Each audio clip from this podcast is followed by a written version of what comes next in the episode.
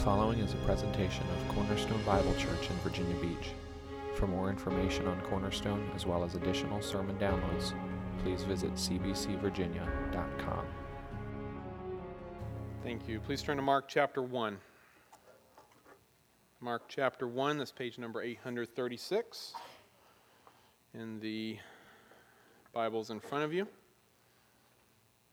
Today's sermon is kind of a a prequel, I guess you could say, to last week's sermon. I know that's a little bit unusual for us to go in that order, but in this particular passage with what Mark is writing for us here, I really felt that that was the best way. And so, whereas last Sunday we just looked at two words there in the very end of Mark chapter 1, the words repent and believe, today we're going to come back to the beginning of those two verses and try to really understand more about why those words are so important. So if you're there, look at verse 14. We're going to read verses 14 to 20, and then we will go to the Lord in prayer. Mark writes this Now, after John was arrested, Jesus came into Galilee proclaiming the gospel of God and saying, The time is fulfilled, and the kingdom of God is at hand. Repent and believe in the gospel. Passing alongside the Sea of Galilee, he saw Simon and Andrew, the brother of Simon, casting a net into the sea, for they were fishermen. And Jesus said to them, Follow me, and I will make you become fishers of men. And immediately they left their nets and followed him. And going on a little further, he saw James, the son of Zebedee, and John, his brother, who were in their boat mending the nets. And immediately he called them, and they left their father Zebedee in the boat with the hired servants and followed him. Let's pray. Jesus, uh, we are constantly reminded of how far short we fall of your goodness to us, of the grace that you've shown to us. And yet, it is that gap, that distance, that drives us back to our knees constantly, repenting and believing, because you have been so good and you have shown so much grace, and we are so thankful. And Lord, our lives so often fall very, very short of what it is that you have called us to as Christians, as believers in Jesus Christ. And yet, we want to be what you have called us to be. We, we want to live in the way that you have called us to live. And so here we are now in these two verses, and we are seeing very clearly what it is you have called us to. We spent all of our, of our time together last Sunday understanding what it means to repent and believe. And now, Lord, we need to know why.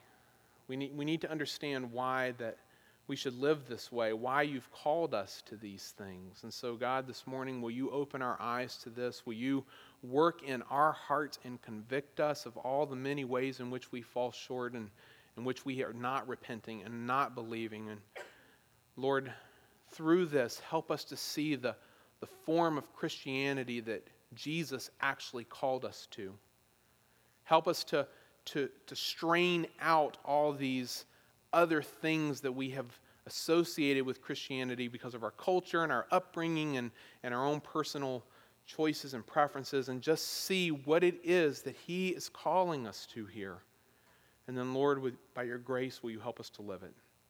And that's what we need today. I can't do that. I, I have no words to, to do that in people's hearts. And so this has to be done by your Spirit. And so I come pleading, as we so often do, that your Spirit will be active in our hearts today and you will use your word to change us, to make us more like Jesus Christ. And so we give you this time together. We ask your blessing in it. Give us understanding, Lord, we ask in Jesus' name. Amen. My dad uh, had a saying that I have shared with you before in times past, but I think it's been a while since I've shared this particular one. So, with all the new people that we've had over the last months, and I thought it would be safe to, to repeat myself again. But this particular saying was one of a handful that he had uh, that were very, very impactful on me. It went something like this that it's not enough to know that something happens, you need to know why. Or he might say it in different ways depending on the circumstances. It's not enough to know that something is or that something is whatever. You need to know why. You see, my dad was not a very educated man by any human standard. He, he dropped out of high school, I think at 16 or 17, so he could join the Marine Corps. And uh, he was in the Marines for a number of years before he even got his GED. And when he got out, he had the opportunity to take advantage of his GI Bill, but he chose not to. He really wasn't interested in classroom education. But while my dad may not have been a very educated man, he was a very intelligent man. Um, he had traveled the world very early in life in the Marine Corps. He had been places I'll never go ever. He had seen things I'll never see. He had spent a couple of years fighting in Vietnam, and I'm convinced between watching so many of you who have fought uh, over the years, as well as growing up with my dad, that war must be an excellent schoolhouse to teach you all kinds of things about life. And he learned a lot from that experience there. And on top of all those things, he was a voracious reader. I, from my earliest memories of him, I, I, can't hardly remember times when he didn't have a book in his hand. Now, they weren't always very deep books. He loved westerns, he loved uh, fiction, but he would read history and he'd read biographies, and he just was always reading. And so, while he wasn't a very educated man in, in terms of the world standards, he was a very, very intelligent man. And part of the way that that showed itself was as, in his intense curiosity about everything, thus, that little saying. That it's not just enough to know that something happens, you need to know why. And if I uh, if I could count how many times I heard that growing up, I bet it would be well over a thousand. he was saying it to me all the time as I would just want to do something or, or had to learn about something and be like, well, why? Why do you want to do that? What, what, what's going on with that thing? Why, why does it work that way? And I'd be like, Dad, it doesn't matter. It just does. And he never stopped asking that question. And at some point, parents take note of this for our, all of our sakes with our children, you know, at some point down the road. At some point, after saying it, I think it was around like the eighth or nine hundredth time to me, it finally like clicked that that was actually a very helpful statement and eventually became something that was very, very important to me in life. And I hope I have uh, mimicked his curiosity along the way, trying to always understand why things are like they are. I appreciate that statement now, though I didn't then, and it's at really the heart of what I want to talk to you about today.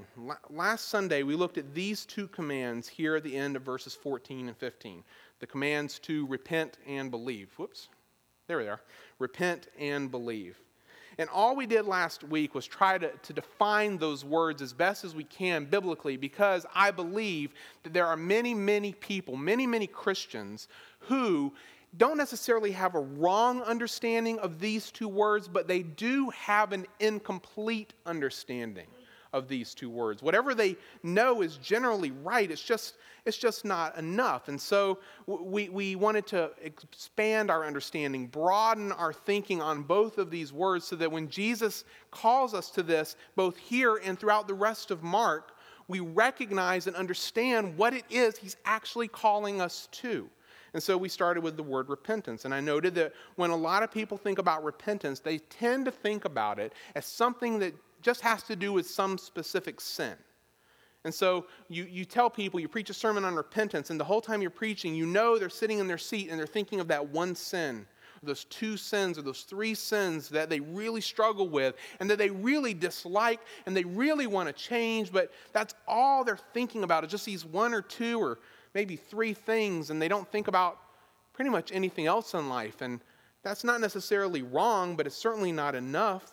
Not only that, but when they think of repentance, they tend to think about it as a, as a one time thing something that they did at some point in the past or something they need to do here at some point in the future. And they picture it as just this moment, this event that they either had or need to have. And once they have it, or uh, now that they've had it, they can just go on with life and they're good. The repenting is done. And then, number three, I said that people tend to think of it as something that is completely separate from their belief, as if somehow they can just turn their life around on their own without really any help from anyone else particularly Jesus. And so last Sunday, I attempted to correct some of those thoughts for us. First, I told you that repentance is not just about specific sins. That when you look at this word that Jesus is using here in verse 15, he's talking about a total change of life. Everything, start to finish, in every realm of your life, from what you think to how you feel to what you value to what you do to the words you say to the directions and dreams for the future, every last bit of it that was going this way when you come to Jesus is supposed to stop and turn and go back to Him. And understanding repentance in terms of a total change of life, I think, will revolutionize our Christian lives if we allow it. Some of us in here need to repent of our work of our jobs. It's not that we need to quit our jobs and find new jobs. We need to start asking the question why do we we work so many hours? What, what are we working for? What's our goal? What's our motivation? What's our, our desire? What's driving us? You can keep the same job. But when you're a believer in Jesus, He is asking you to take all of the things that were going this direction in your job and turn them all around for Him. Some of us need to repent of our families. It's right to love your family, it's good to love your family. But why? How? What are you doing? How are you living that out? Are you living out that love for your family that is a good thing in a way that brings honor and glory to Jesus? That's, that's what he's calling us to when he calls us to this life of repentance, that it will be a total change in every realm of life, going into those deep parts of our hearts that we often don't give time to. Second, it's not just a, a one time thing, it's a constant thing, I said. Because when you look at this word that he uses here, if we could translate it accurately in English, it would be this be repenting. Just constantly be repenting. Don't stop. And the reason why it's a constant thing, I think, is patently clear when you understand repentance as, as affecting all of life. Because every day and everything I do, I keep seeing parts of me that are going this way still. And I have to constantly say, no, no, no, we got to turn this around. And so it's a constant thing to be repenting, not just a one time thing. And then, third, it is inseparable from belief and is, in fact, the proof of it. So James can say to us, You say you believe, that's great. The demons believe and tremble. Your belief in and of itself is not the evidence of salvation. You need to show it in your life. It has to show itself, and repentance is the way. We also talked about belief. I told you that many people confuse belief with the acceptance of certain facts. So, as long as they believe that Jesus is God and that he came to earth as a, as a man and he lived a perfect life and he died on the cross for our sins and he was buried and he rose again from the dead, they believe all these facts correctly. Ah, I'm saved. And I pointed out to us last week, and I'll remind you of it today, that nobody believes the gospel better than Satan. Nobody. He knows every detail of it far better than anyone in this room. And he isn't saved. And so when we ask the question, what is belief? I know one thing it isn't. It isn't about accepting certain facts as true. Number two, it's not just a one time thing. It's not just about some point in time where you prayed a prayer and you knelt on your knees and, and you believed and now you're, you're good and you always think back to that time of belief in the past. Nor is it something that is separate from repentance, some, something that you can do without changing your life. No, in reality, in reality, it's the opposite of all of those things. So that when we believe, it's not accepting just certain facts, it's about placing all of our trust and abandoning all other hope, placing all of our trust in Jesus Christ alone. That He is the only one who can save. He is the only hope we have, so that when we stand before God and He says, Why should I let you in? We say, with no other hope, with no other plea, it is Jesus and His death, or I have nothing. That is what genuine belief, saving faith really is, not just an acceptance of fact. Number two, I said it's not just a one time thing, it's a constant thing. We keep believing. We persevere in our faith. We believe from the moment we first believed until the end of our lives. We keep believing. We fight to believe and believe more. And third, it has to be accompanied by repentance, or it's no belief at all. Again, back to James. And so Jesus, here in these verses, is commanding us to repent and believe, to be repenting, to be believing. These words, these ideas, these commands are going into the very core of everything that Jesus is going to say and do from this point here, verses 14 and 15, all the way until he dies on the cross. He will be constantly calling us to repentance and belief. In other words, what I ended with last Sunday, he's going to be constantly calling us to discipleship. Okay? That's the word here. It's discipleship, this process of repenting and believing for all of life. But, but here's the question, right? Why? It's not just enough for us to know that that we need to repent and believe. I'm glad you know that you need to do that now based on last week's message or just this introduction. But why do we need to be doing these things? And it's that question, that why question, that is driving us back now to the beginning of these two verses. You see, these two commands just don't appear on their own, like poof, out of nowhere. Repent and believe. Okay, Jesus just shows up. Everybody repent. Everybody believe.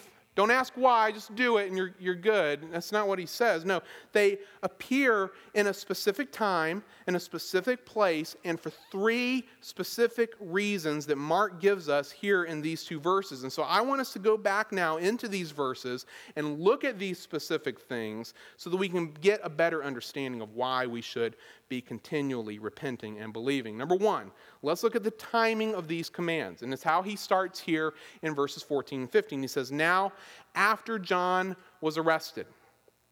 And that's a really brief comment. It's a, it's a little time marker for us in the story. We don't know how much time has passed between uh, the end of verse 13 and beginning of verse 14, but some time has passed. John has been arrested. And notice what uh, Mark doesn't tell us here. He doesn't tell us in this opening statement why John was arrested, right? He doesn't give any details about it. He will when we get to Mark chapter 6. He'll start to explain more about what was going on. But, but here, he just makes the comment and moves on. And so, at first glance, when we see this, we kind of think it's an unimportant statement. And yet, I would argue that this is a really interesting beginning to Jesus' public ministry because of this word arrested. See, the Greek word behind this word arrested can also be translated as handed over or delivered or betrayed. This is the same word that will be used both by Jesus and of Jesus at the end of end of Mark, excuse me. And so this is the word that Jesus is going to use at the last supper. Mark 14 verse 18 when he tells the disciples that one of them, one of you will betray me. It's the same word that Mark will use in chapter 15, verse 1, to tell how the high priest bound him up and delivered him over to Pilate. It's the same word there. And so, in this statement, then, we see that John is now, in every way, the forerunner of Jesus the one who would prepare his way. Apparently, calling people to repentance and belief is kind of a dangerous job at this point in history. Maybe it's going to change later on, but I don't think so. John, or excuse me, Jesus knows what he's getting into. John, he sees it in John's life, and he knows that this, where this will lead, and yet he still calls us to repentance and belief anyway. Notice, secondly, the location of these commands. Jesus came into Galilee. And if you don't know what Galilee is, and we'll talk more about this later, but it's one of the provinces of Palestine during the first century. You can kind of see it maybe on the map. It's way up in the north. And underneath that is Samaria, and then you see Judea under that. So there's all these different provinces in and around Israel or Palestine at that time. It's basically what's left of the nation of Israel here are these, these places. And well, again, we'll talk more about Galilee in the future, but for now, you just need to understand that Galilee is like the backwoods country part of Israel. This isn't a, a, really fancy, rich place. This is, this is a low class area, it's a poor area. There's nothing prestigious here, there's nothing important here. All the rich people and the educated people and the people with power, they all live down south in Judea, but, but Jesus doesn't go there first at the beginning of his ministry. In fact, as you're going to see as we work through Mark, he doesn't go there very much at all. He spends the majority of his time not with the elite, but, but with the commoners. And his disciples won't be the cream of the crop by human standards, right? We, we see them introduced to us beginning, uh, the intro, beginning of their introduction in verse 16. They're not going to be the cream of the crop of, of the scholars or the politicians or the money people. They're going to be fishermen and tax collectors. They're uneducated. They have no idea what they're doing. And they're just following this man, Jesus. And so when I see this and where he goes first, I realize that this call to repentance and belief, this, this call to live for and with God, is not just a call for the privileged, it's a call for everyone. So these first two points are really quick, really easy. I hope you get them and we can move on because I want to spend the rest of our time here at the reason for these commands to repent and believe. Mark tells us three things that Jesus is doing here at the beginning of his ministry, and I want you to see them quickly, and then we'll come back and look at them one by one. Notice number one, he is proclaiming the gospel. After John is arrested, he comes into Galilee and he begins to proclaim the gospel. Number two, he's saying that the time is fulfilled. This is an aspect of his preaching. As he's preaching the gospel, he's saying the time is fulfilled, but it, it stands out to, to Mark, and so he includes it as a separate comment. He's also saying one other thing that the kingdom of God is at hand. And so you've got these three things that Jesus is doing as he begins his public ministry proclaiming the gospel saying the time is fulfilled and saying that the kingdom of God is at hand. And it is because of these three things, then, that Jesus calls us to repentance and belief. Based on these things, then, here's what you should do. Here's how you should respond. You need to repent and believe. And so, what we want to do is just take them each in turn and consider how they drive us to continually repent and believe. First, he's proclaiming the gospel.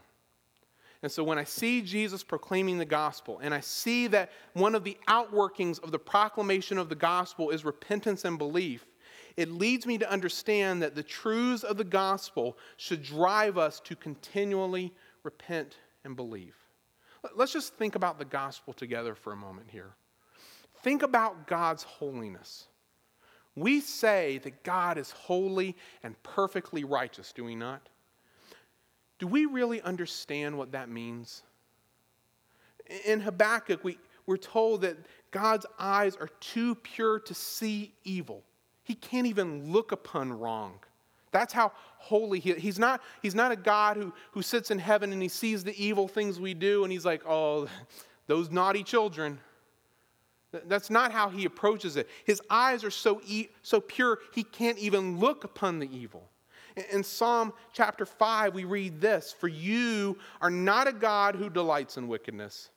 Evil may not dwell with you. The boastful shall not stand before your eyes. You hate all evildoers. You destroy those who speak lies. The Lord abhors the bloodthirsty and deceitful man. Just think about these comments. As I said, he's not a God who delights in wickedness. He never snickers at our antics. He doesn't sit there like a grandfather laughing at his mischievous children. There's nothing about our sin that brings any delight to him or that he can stand. Evil cannot dwell with him. The, the slightest bit of evil is enough to drive us from his presence for all time. It says, The boastful shall not stand before your eyes. You hate all evildoers. You say, I thought God loved the, the sinner, but he hated the sin. Here he says he hates the evildoer because that's how much he hates sin. If sin is in us, he cannot stand us. You destroy those who speak lies. The Lord abhors the bloodthirsty and deceitful man. As Americans, we prefer to think of God as a father who might help us rather than as a judge who might damn us. But when you begin to really get a biblical understanding of who God is and his holiness and his righteousness, you realize that he can, he can take no evil no sin whatsoever, which is a problem because we're pretty sinful. David Platt, I've been reading his book Radical. He tells a story of a seminary professor who every semester would take his preaching class to a cemetery some, somewhere near the, the school. And he would make his students, this was an actual, he would make his students stand in a certain place in the cemetery and they'd have a, a plot of ground out in front of them. And they had to preach a sermon to the, to the cemetery of rise up and live. And of course, you know, they, students would snicker and laugh and would stand there and feel awkward, but would preach to this the cemetery. And of course, the point was very simple that as we proclaim truth to people, we are proclaiming it to people who are spiritually dead because that is who we are. On our own, we are dead. We are each born with an evil, God hating heart right before the flood. We just saw this in Genesis 8 a few months ago. God says that He knows that the inclination of our hearts is evil from our what? Youth, from our birth. We rebel against God's law that's written in His Word. We rebel against God's law that's written in our heart. We spurn His authority over us, which is really, really sad when you consider that later on in Mark, Jesus is going to stand in a boat and He's going to say, Hey, winds, stop, seas, stop. And they immediately stop. All of His creation obeys Him perfectly, except for us who raise our fists in His face and say no continually. We spurn his authority over us. We are slaves to sin, and as slaves, we are blind to God's truth. Ephesians 4:18 tells us that we are darkened in our understanding, and our hearts are like stones. We are totally spiritually dead. And left to ourselves, it's not just that we're too wicked to come to God, it's that we don't even want to. Thus, Paul can say in Romans 3 that no one seeks after God. On their own, no one seeks after him, and thus man on his own is hopeless. Hopeless. Unable to come to such a holy, righteous God and unwilling to even try. And it is that distinction that separates the, the popular American gospel from the biblical gospel. Platt, in his book, he says this. He says, The modern day gospel says, quote, God loves you and has a wonderful plan for your life. Therefore, follow these steps and you can be saved. Meanwhile, the biblical gospel says this quote, You are an enemy of God, dead in your sins, and in your present state of rebellion, you're not even able to see that you need life, much less to cause yourself to come to life. Therefore, you are radically dependent on God to do something in your life that you could never do. The former, he says, sells books and draws crowds, the latter saves souls. In the gospel, then, God is revealing to us our deep need of Him.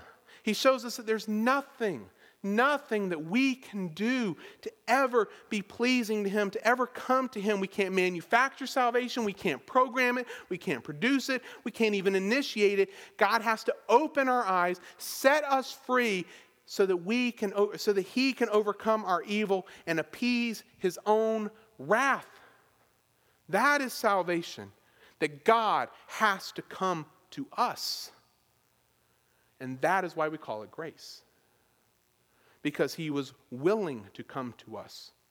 That he came to us in the person of Jesus Christ, where we're at right now in Mark. This is his grace. He came to us. He didn't have to send his son.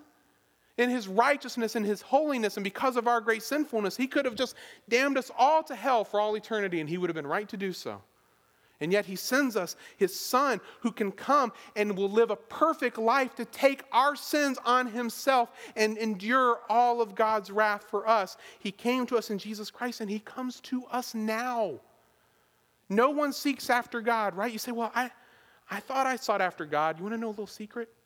The reason you sought after God was because he sought after you first because he came to you and he began to remove those, those blinders so you could see. And he made it you able to respond to him. For every one of us in here who are believers in Jesus Christ, the only reason we are believers in Jesus Christ is because he came to us. Certainly, then, certainly, the truths of the gospel should motivate us to live lives of continual repentance and belief, if for no other reason, out of sheer gratitude. Sheer gratitude for what God has done for us in Jesus. Paul in Titus chapter 2 makes a statement. I love, I've loved this statement for, for years. It, it's, it's the exact same thing. He says it like this Titus 2 11 and 12. For the grace of God has appeared. Pause. What's that a reference to? What, what grace of God has appeared, bringing salvation for all. Well, it's uh, Jesus, okay. So the grace of God has appeared, bringing salvation for all people and training us, teaching us, instructing us then to renounce ungodliness and worldly passions and to, in place of that, repentance, live self controlled, upright, and godly lives in this present age. So, you want to know why you should repent and believe? Here's why because of all that God has done for you in the gospel. you should repent and believe. It's the only right response. Second, second, he comes saying that the time is fulfilled. This is one of the reasons because the time is fulfilled, you should repent and believe. And so here's what I would say the reality of our place in God's timetable should drive us to continually repent and believe. The, the reality of our place in God's timetable should drive us to continually repent and believe. We saw this a little bit in the prologue, right? The presence of John the Baptist means that God is now fulfilling the promises that he had made to Israel years before. In, in, Malachi chapter 4 and Isaiah chapter 40, God had promised to send someone who would come and prepare the way of the Messiah. Someone who would come and prepare the way for this day of the Lord. And, and John is that forerunner. He came preparing the way for Jesus. And now, now, here's Jesus on the scene, preaching the gospel and fulfilling the promises that God has made to Israel and to all humanity. The time is fulfilled. And if you think back with me through that, you know, you remember uh, you had to be here? And if you're not, I'm not going to be able to give you a full explanation of this. But that pattern I showed you at the very, very beginning of this Mark series, of, of what you see throughout the, the larger story of Scripture, I didn't just share that with you because I thought it was neat. I shared it with you because it's very, very important for rightly understanding what Jesus is doing throughout this gospel. You see this pattern of chaos, creation, and blessing. And after each little uh, uh, pattern here, after each cycle, you see that man fails. And so, for example, in, in the opening book of our Bible, in, in Genesis chapter 1, the story opens in chaos. It is lifeless, it is dead, there's, there's nothing there. And so, into the chaos, God speaks. He comes to the chaos. He comes to it and he speaks into it, and there he creates life. And he, he chooses a man to work with. He chooses Adam. And to this man, he gives the blessing of, of a covenant. And what does Adam do? Does he live the rest of his days in thankfulness and gratitude to God for that covenant? No, he fails. He fails to believe that God really is who and what he says he is, and the world is plunged into chaos again. You see the chaos of a flood, and God comes and he, he recreates through Noah he takes Noah and he blesses him, gives him a covenant. And again, does Noah then live the rest of his life in obedience and gratitude to God? You see him fail right off the bat. He fails to believe. Number three, you see the chaos of Babel. Out of the failure of the flood, you see the, the, the, chaos of Babel. God comes in and he chooses a people out of this, Abraham. And to this man, Abraham, he blesses him, makes covenants with him.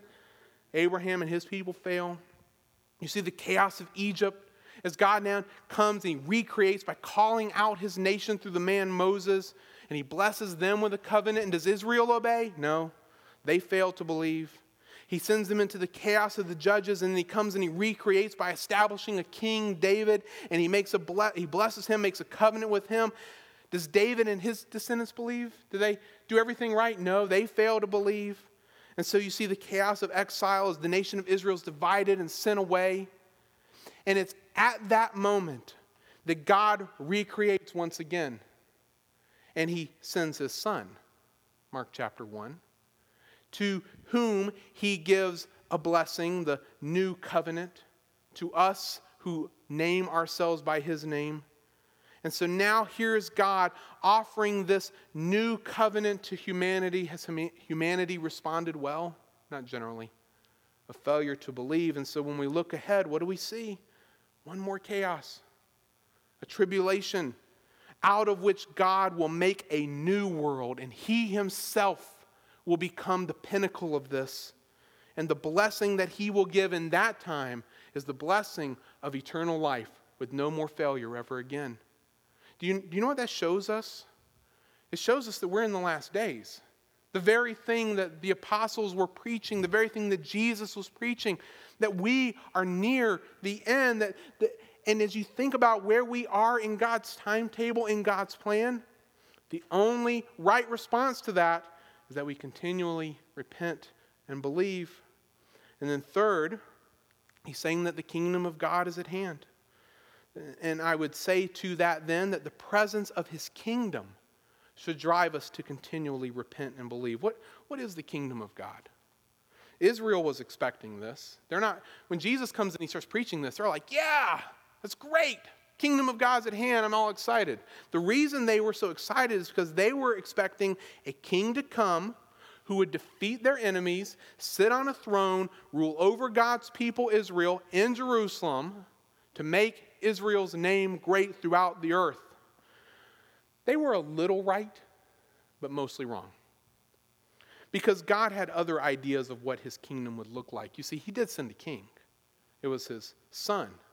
And this son, as both God and man, is kingly in every way. He is a son of Abraham and a son of David, but he is also a son of the king of creation.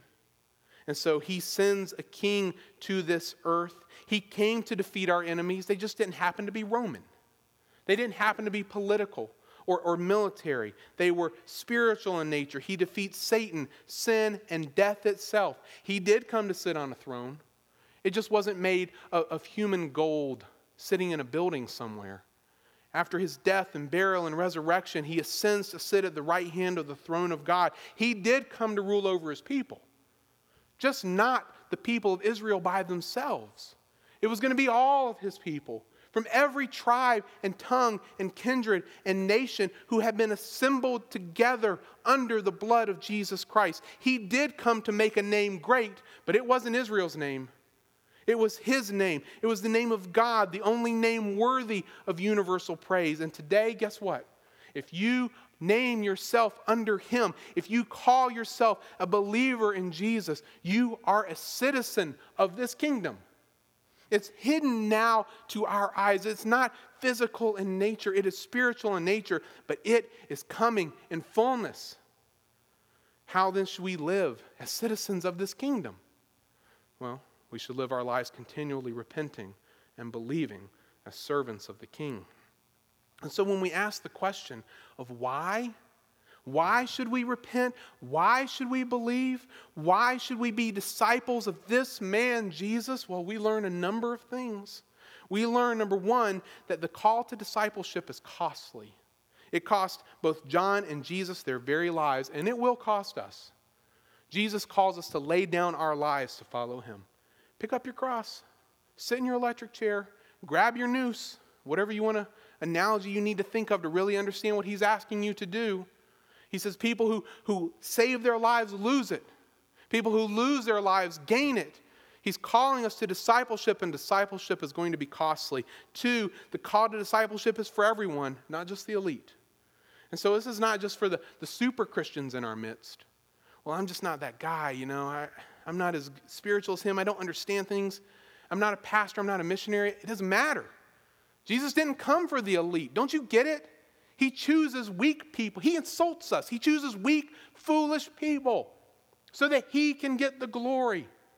That's who we are. We are here to be his disciples, not just if you're elite, every one of us. The call to discipleship is the proper response to God's grace. In fact, it's the only response. When you realize God's holiness and his righteousness and your sinfulness and what he had to do to make you his own, what other response could you give except to repent and believe and to live for Him? He didn't save us so that we could just live our, our own lives out just however we wanted. He saved us so we could live for Him. The call to discipleship is the right response to the times in which we live. Because whether it's by death or by His imminent coming, one way or the other, our time here is short. It's going to go by so fast. What are we going to look back on on our deathbeds and think, I wish I had done this. I wish I, I'm so glad I gave my life to, to sports because that was so important now. Will we think that? The call to discipleship is the proper response to God's rule and reign because we are citizens and we have been called to live as servants of the King. This is what Jesus is calling to. This is Christianity as Jesus defines it. It's not a philosophy, it's not a team you root for. It is a dying to self in every way so that you can live in every way for the one who died for you. Now, if I could give you a homework assignment, this is the one I would give, and it's a really weird one, but stick with me for a moment. I would ask you to, as soon as you get in your car, or as soon as you get home, depending on what kind of phone you have, right, to buy a song. one song. Some of you know the song, others of you may not be familiar with it. It's a song by a guy named Todd Agnew called My Jesus. You know that song, anybody? I love that song. It's so convicting to me. And even though reading lyrics doesn't do the same as, as hearing a song against called My Jesus by Todd Agnew, go buy it, okay? It's 99 cents. You can live without it. Um, I want to read you the lyrics, and I want you to listen to these as carefully as you can, and then go hear him sing it. It's much, much better. But here's what he says in most of the song. I'm not going to do the whole thing. He says, Which Jesus do you follow? Which Jesus do you serve? If Ephesians says to imitate Christ, then why do you look so much like the world? You want to play it now? Because I know my reading's not that good, but we can go with it. That's commitment right there, folks. That's commitment. He loves Jesus. Now I've lost it. Lost you. The chorus says, Because my Jesus bled and died, he spent his time with thieves and liars. He loved the poor and accosted the arrogant. So which one do you want to be? Blessed are the poor in spirit, or do we pray to be blessed with the wealth of this land? Blessed are they that hunger and thirst for righteousness, or do we ache for another taste of this world of sinking sand? Because my Jesus bled and died for my sins. He spent his time with thieves and sluts and liars. He loved the poor and accosted the rich. So, which one do you want to be? Who is this that you follow, this picture of the American dream? If Jesus was here, would you walk right by on the other side or fall down and worship at his holy feet? Pretty blue eyes and curly brown hair and a clear complexion is how we see him as he dies for our sins. But the word says he was battered and scarred, or did you miss that part? sometimes I doubt we'd recognize him. Because my Jesus bled and died. He spent his time with thieves and the least of these. He loved the poor and accosted the comfortable. So, which one do you want to be? Because my Jesus would, ne- this, these words pierce me. My Jesus would never be accepted in my church. The blood and dirt on his feet might stain the carpet. But he reaches for the hurting and despises the proud. And I think he preferred Beale Street, which is a street in Memphis, to the stained glass crowd and I know that He can hear me if I cry out loud. I want to be like my Jesus. If you want to be like Jesus, if you, if you want to walk with Him down this journey of discipleship, then the road He calls you to, no, the road He commands you to walk is the road of repentance and belief. Will you walk that road with Him today?